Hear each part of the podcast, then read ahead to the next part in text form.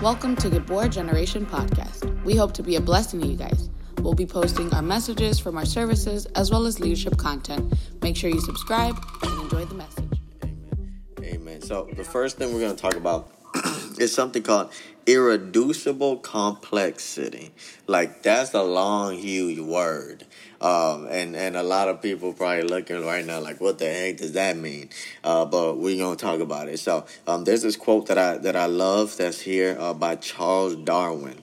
He said, if it could be demonstrated that any complex organ existed which could not possibly have been formed by numerous successive slight modifications, my theory would absolutely break down. I love that.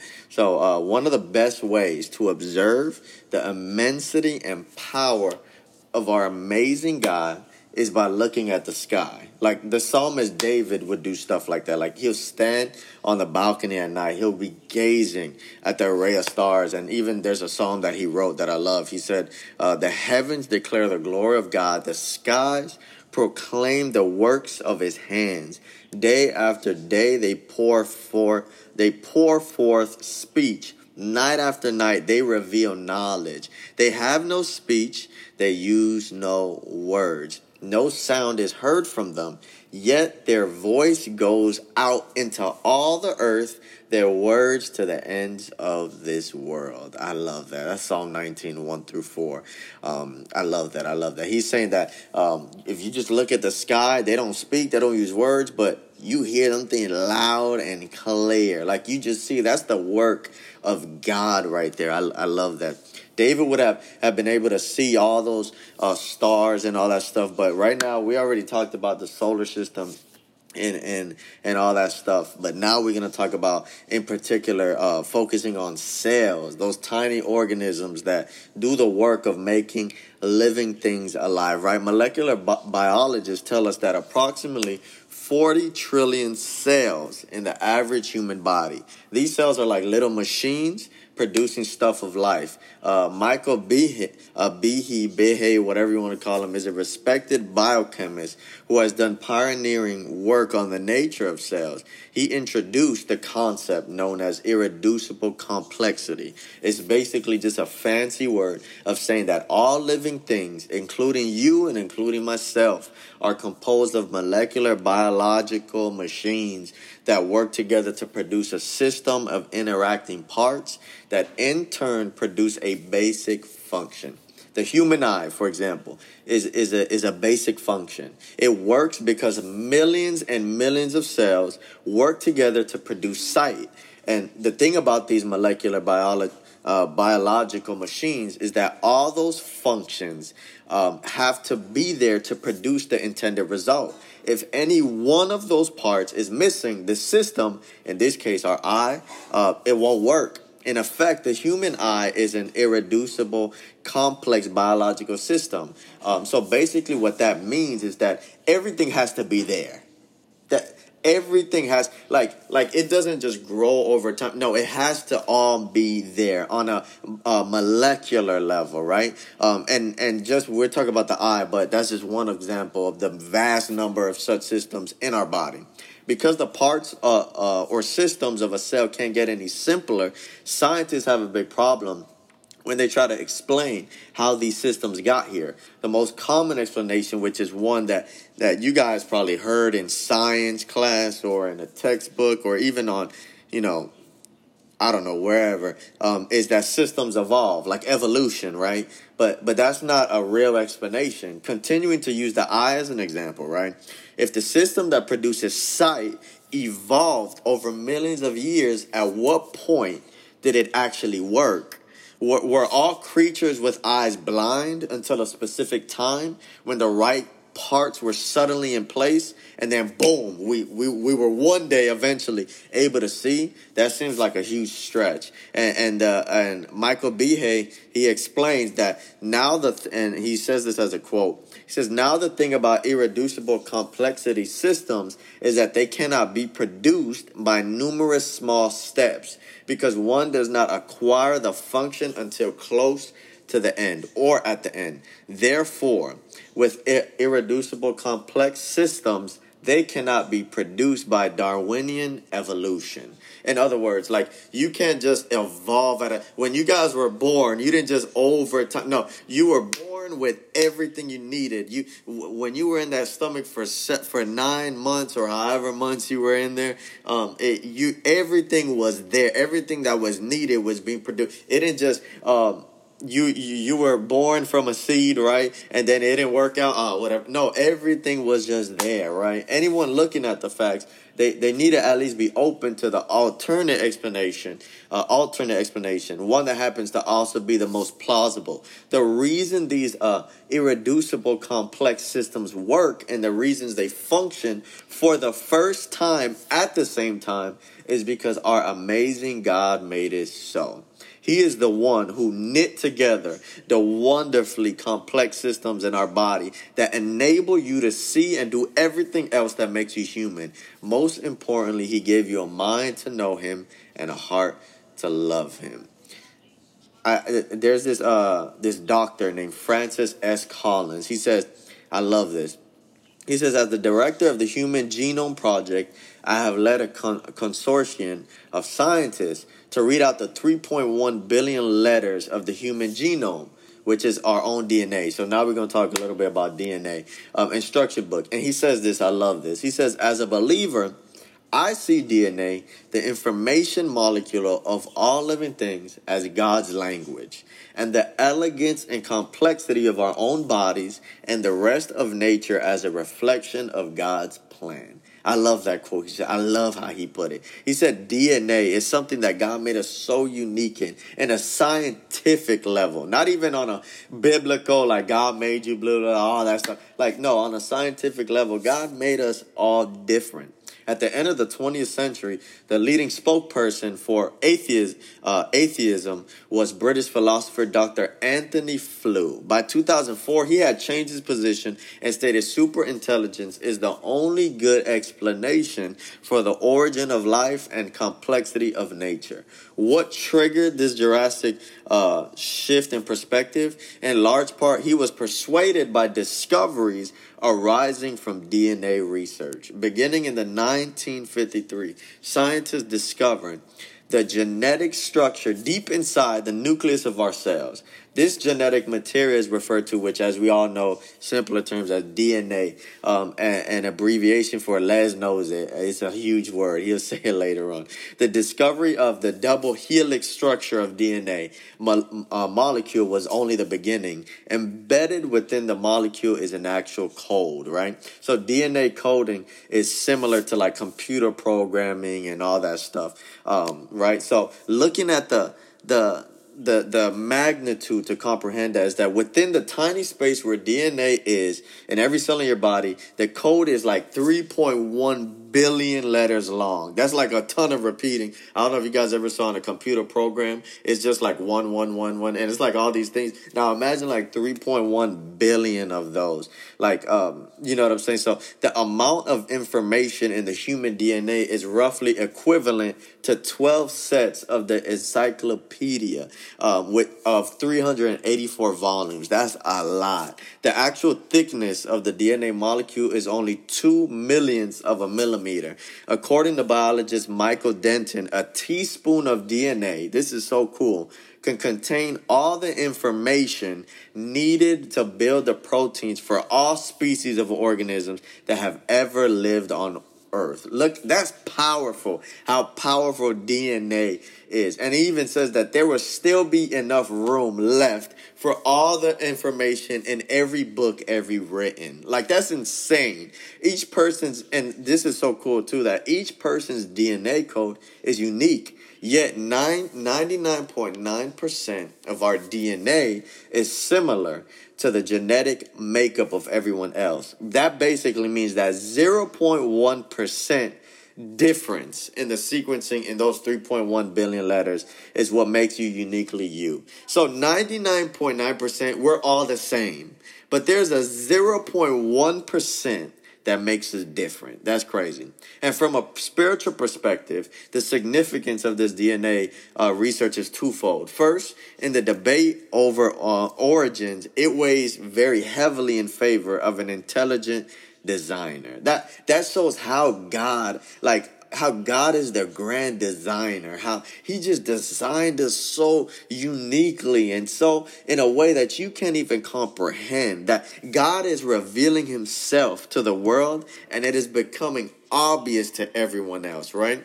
Um, at a ceremony acknowledging the accomplishments of the Human Genome Project, uh, President Bill Clinton said this, and I love this. He said, Today we are learning the language in which God created life. We are gaining ever more awe for the complexity, the beauty, the wonder um, of God's most divine and sacred gift. Dr. Francis Collins, the director of that whole project, he, he responded. He said, It's humbling for me and awe inspiring to realize that we have caught the first glimpse, I love this, of our own instruction book previously known only to God. Oh my goodness, that's beautiful. And the second thing was, and perhaps more importantly, DNA research reaches every individual at a personal level. It reveals God's involvement in our individual lives. Our amazing God wrote a unique personal genetic code for each and every one of us. And I love why the psalmist uh, David, he's, he, he didn't know anything about DNA. He didn't know nothing about DNA or genetic coding. He understood the truth um, that talks about in this Psalm uh, 139, 13. I love this.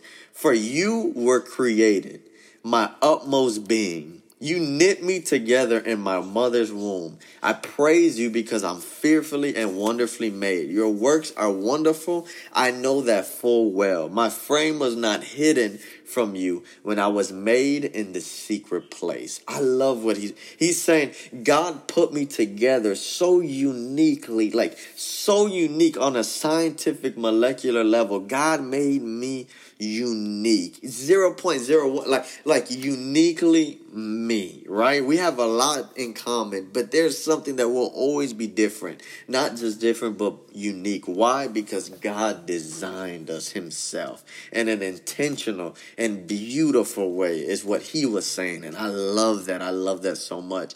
Uh, i think that's beautiful. Um, and now just jumping into the human mind and this is the last thing just because it's so much. Um, i think next monday we're probably be the last one we'll um we'll be doing with this, and, and we'll jump back on now that we're going into um you know back to church. We'll be talking about a lot of church things and minister things that um, we're fixing and getting together and talk to leadership and all that. But I think this is so important to know, right?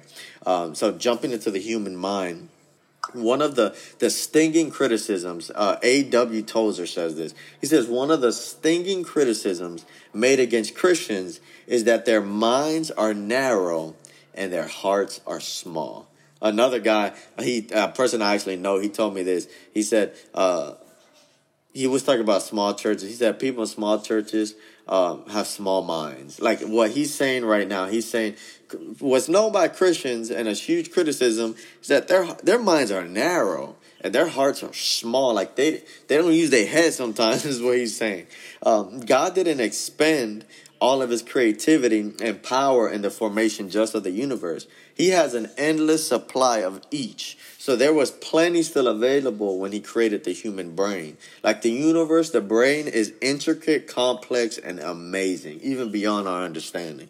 Upon first examining a human brain, um, you might consider it a, it is a rather unpromising body organ. It, it looks like a three pound of like muck. Like it, I don't know. I'm pretty sure you guys saw online what it looks like. You see in cartoons all the time what it looks like, um, consisting of of right all that stuff. But but we can't let uh, the outward appearance fool us. Like the brain is a powerful, powerful, powerful um, thing that God has given us. The human brain, on a scientific level, co- consists of approximately 100 billion neurons, about the same number as the stars in the Milky Way galaxy. Information flows from one neuron to another. Um, each neuron has between like a thousand and ten thousand synapses, meaning the brain contains about one quadrillion synapses. Like, and all the neurons in the human brain were lined up, they were stretched. Um, they say six hundred miles. While a person is awake, the human brain generates enough energy to power a low voltage light bulb. Like that's crazy. An axon um, is a long, slender nerve fiber that conducts electrical impulses um, from the neuron. Um, it, it, its function is to, to transmit information to different neurons. So all that stuff, right? Um, there's like um, more than 100,000 chemical reactions happening in the human brain every second. So every second that just passed, like more than 100,000 um, reactions just happened, right? The brain contains approximately 100,000 miles of blood vessels. Like you see how how strong the brain is. Like it's crazy. Um, scientists consider the human brain the most complicated and mysterious thing in the universe. Not only the brain, but our body. I was I was listening the other day to a podcast, and they said that um, scientists right now are still trying to figure out why the human body dies. Like like scientists don't even know why we die because the body was meant to rebuild itself, to restructure itself, right? So not just the brain, but our body is a mysterious and a complicated thing in the universe. They know and understand more about stars, like like they know this is crazy. They know and understand more about stars exploding billions of light years away than they know about the human brain. Like there's a lot that about the brain they still haven't even discovered. Like we could be in awe by the intricate complexity of like God's design of the brain, but that begs the question: What was God's purpose in doing so? While the Bible doesn't give any anatomical, right, um, or scientific description of the brain's function, there is much in Scripture about how God intends for us to use our minds and the brain He's given us. God wants us to use our minds as a tool in moving from our own nature into a Christ like mindset. That's Romans 12 2. We all know that scripture. Don't be conformed to the pattern of this world, but be transformed by the renewal of your mind. Now, you may think renewal of the mind, you may not know this, but that's very scientific. Like that's very scientific. How does that renewal process even occur? Remember, this that old computer programming Axiom, right? You you know when you put something from your computer in the trash, uh, we should be careful um, us as people of God, what we even put on our minds, because it determines the direction of our lives. Paul said, um, whatever is true, whatever is noble, is right, is pure, whatever is lovely, whatever is admirable, um, if anything is excellent and praiseworthy, think about such things. In Philippians, he said that. Colossians, he says, set your mind on things above, not on earthly things. God has arranged himself um, to reveal himself through a wireless connection with our mind so that we can understand his nature. That's truly incredible through the Holy Spirit so we can have the mind of Christ. And I love this. Um, I love this. I love this. First Corinthians 2.10 uh, through 16. He says this. He said, There are the things God has revealed to us by Spirit. The Spirit searches all things, even the deepest things of God. For who knows a person's thoughts except their own spirit within them? In the same way, no one knows the thoughts of God except the Spirit of God. What we have received is not the Spirit of the world, but the Spirit who is from God, so that we may understand what God has freely given us. This is what we speak, not in words taught us by human wisdom, but in words taught by the Spirit, explaining spiritual realities with Spirit taught words. The person without the Spirit does not accept the things that come from the Spirit of God, but considers them foolishness and cannot understand them because they are discerned only through the Spirit. The person with the Spirit makes judgments about all things, but such a person is not subject to merely human judgments. For who has known the mind of the Lord so as to instruct him? And I love this part.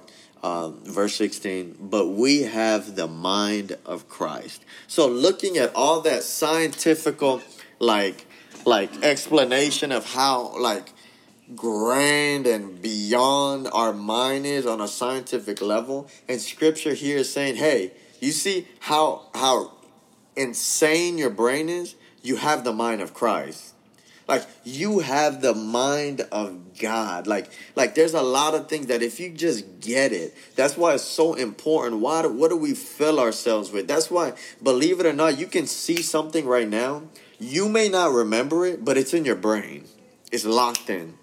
That's why um, even me working with the the job that I work at, we talk about that. That's why things are called triggers.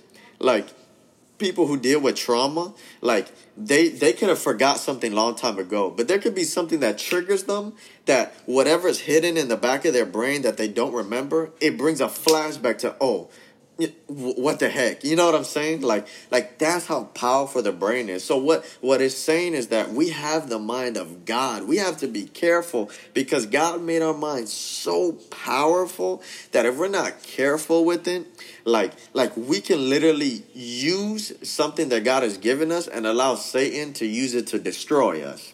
So that's why it's so like like talking all the science about it, but just being very practical. Just being careful what we fill our minds with, what we fill our what we, what we look at, right, matters because that's like the gateway to our brain. Even what we feel, like even in my job, we talk about there's people that there's kids that I deal with. Like there's this one girl that I can't lock the door be- because she she trauma comes back in her brain about what happened when she was younger when they would lock the door right? Like like even the smell even even the touch of something even the sight of something even listening to a certain thing bring, brings back traumatic experience. That's why it's so important that that we we understand that right? Um so um, I, I that that's that's all for today. I hope that that opens our mind a little bit. Like, dang, my mind is so powerful. I gotta be super careful with it. I gotta be so careful with it because of what it contains and how God created it to be, of how powerful it is. Right? I don't know if Les has anything to say, but I hope you guys. I like I I looked at this and I'm like, that's freaking insane. After this, I'm like man, I'm deleting stuff. I'm I'm following stuff. Like I'm deleting some. You know what I'm saying? Just because of how powerful God made the brain to be.